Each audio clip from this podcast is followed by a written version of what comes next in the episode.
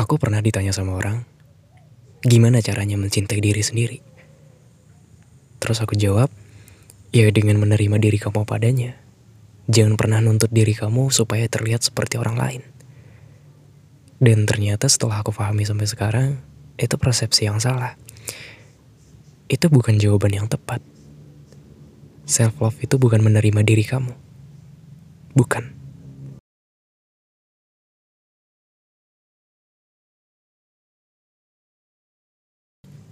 Dan kenapa aku bilang enggak?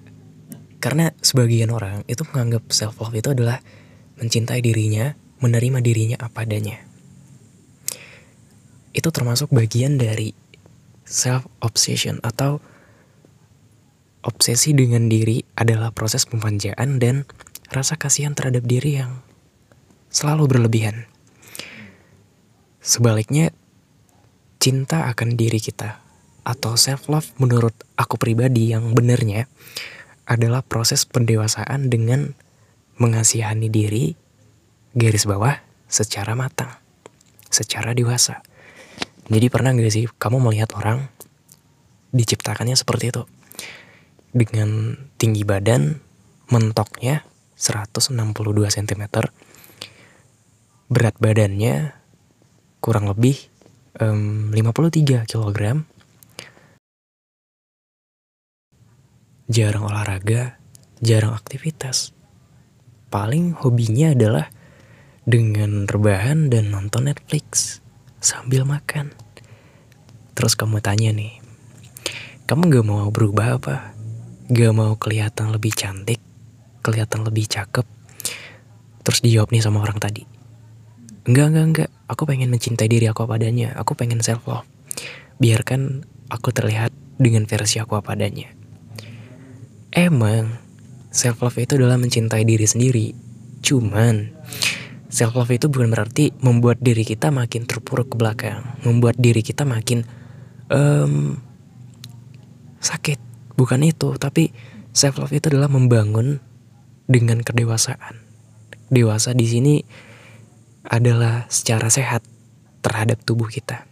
Gak mungkin kita dengan tubuh yang tadi dengan berat badan yang seperti tadi, tinggi badannya juga seperti itu akan membuat aktivitas kita jadi terhambat, akan membuat kita jadi sulit untuk melakukan apa-apa. Makanya kita harus rajin berolahraga atau minimal kita kurang-kurangin makan makanan yang mengandung karbohidrat berlebih. Intinya jangan ngebuat diri kita makin obesitas.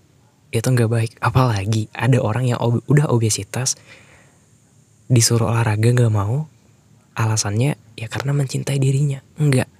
Mencintai diri itu adalah ngebuat kita memproseskan diri semakin terlihat lebih baik ke depannya. Terus aku bilang tadi, jangan pernah nuntut diri kita seperti orang lain. Jadi diri kita sendiri apa adanya. Yap, dan aku sadar sekarang itu juga salah. Jadi pada dasarnya emang kita jangan pernah untuk jadi orang lain. Kecuali dalam hal kebaikan.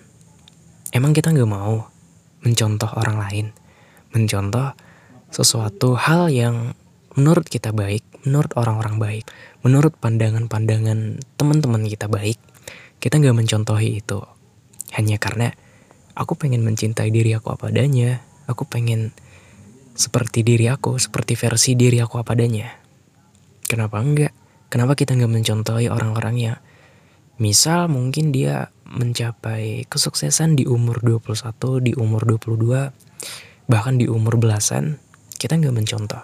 Emang, hidup itu bukan perlombaan. Tapi kalau kita diam di tempat, dengan kita enggak mau bergerak, minimal jalanlah. Dengan kayak gitu, kita akan mundur ke belakang kita akan tertinggal. Bumi gak nunggu kamu. Waktu juga gak akan berhenti. Gak akan nunggu-nungguin kamu. Karena di dunia ini banyak orang. Miliaran orang. Atau bahkan triliunan. Kita gak akan ada yang tahu. Hanya dengan kamu berhenti, kamu berharap waktu juga berhenti nungguin kamu. Gak bakal. Jadi, hidup itu memang bukan perlombaan Tapi setidaknya kamu ikut, setidaknya kamu berjalan. Berjalan mengikuti zaman agar tidak ketinggalan.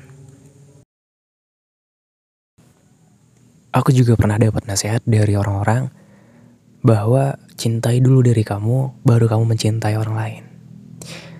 Asal kalian tahu nih ya, dulu aku pernah mencintai orang lain secara berlebihan, karena menurut aku, ya nggak apa-apa. Aku mencintai dia secara berlebihan, aku mencintai, aku mencintai dia apa adanya, itu juga mencintai diri aku.